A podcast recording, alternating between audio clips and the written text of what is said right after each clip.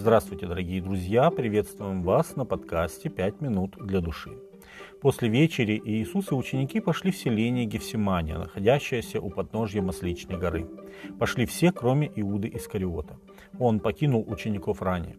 После, когда стало уже темно и ученики задремали, Иисус сказал им, «Встаньте, пойдем, вот приблизился предающий меня».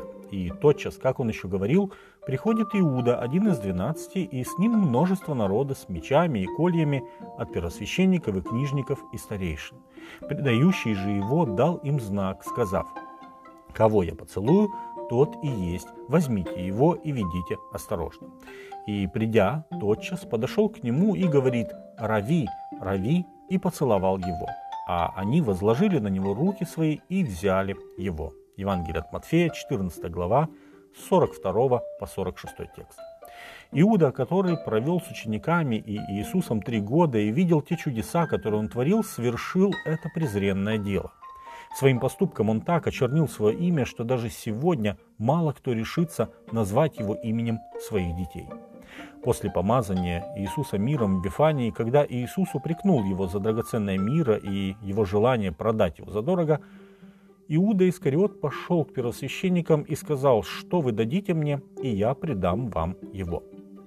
Они предложили ему 30 серебряников.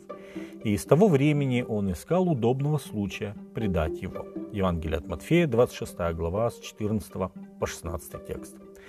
Библия не сообщает нам причину, по которой Иуда принял решение о предательстве учителя, но в то же время очевидно и то, что в его планы не входило стать виновником смерти Иисуса. Так как после того, как Пилат нехотя предал Иисуса на распятие, Иуда сам прибежал к первосвященникам и старейшинам и сказал, «Согрешил я, предав кровь невинную». Они же сказали ему, что нам до того, смотри сам. И, бросив сребреники в храме, он вышел, пошел и удавился. Евангелие от Матфея, 27 глава, 4 и 5 текст. По-видимому, есть как минимум две причины, по которым Иуда пошел на этот шаг.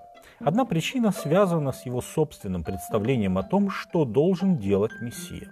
Иуду не устраивал тот план спасения, который им неоднократно объяснял Иисус. В понимании Иуды Иисус был тем, кто упускает великолепные политические возможности. Ведь если лидер может накормить сколько угодно людей, значит он может и быстро их сплотить. А если он еще и обладает чудодейственной силой, то это гарантированный успех в восстании против римлян и установлении царства даже более великого, чем Израиль времен Соломона. И исходя из этого, предательство Иуды было продуманным шагом, чтобы спровоцировать Иисуса применить свою власть и стать национальным освободителем. В конечном итоге все бы были в выигрыше, ну и Иуда в том числе. Вторая же причина – духовная – Иисус не был в неведении о том, кто его окружает. Ранее он сказал ученикам, «Не двенадцать ли вас избрал я, но один из вас – дьявол». Это говорил он об Иуде Симонове Искариоте, ибо сей хотел предать его. Евангелие от Иоанна, 6 глава, 70 и 71 текст.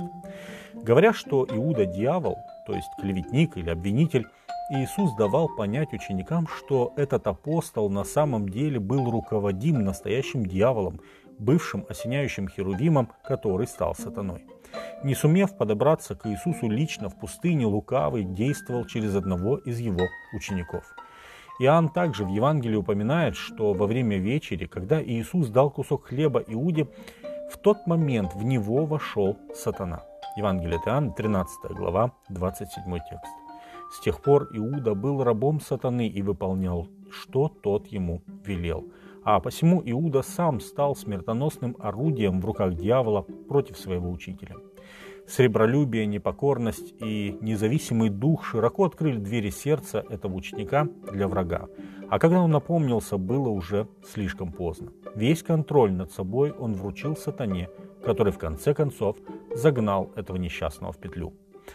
Этот печальный эпизод евангельской истории призван предостеречь каждого верующего во Христа от ошибок, совершенных Иудой. «Не давайте места дьяволу», убеждает апостол Павел, «и не оскорбляйте святого Духа Божия, которым вы запечатлены в день искупления». Послание Ефесянам, 4 глава, с 27 по 30 текст. С вами были «Пять минут для души» и пастор Александр Гломоздинов.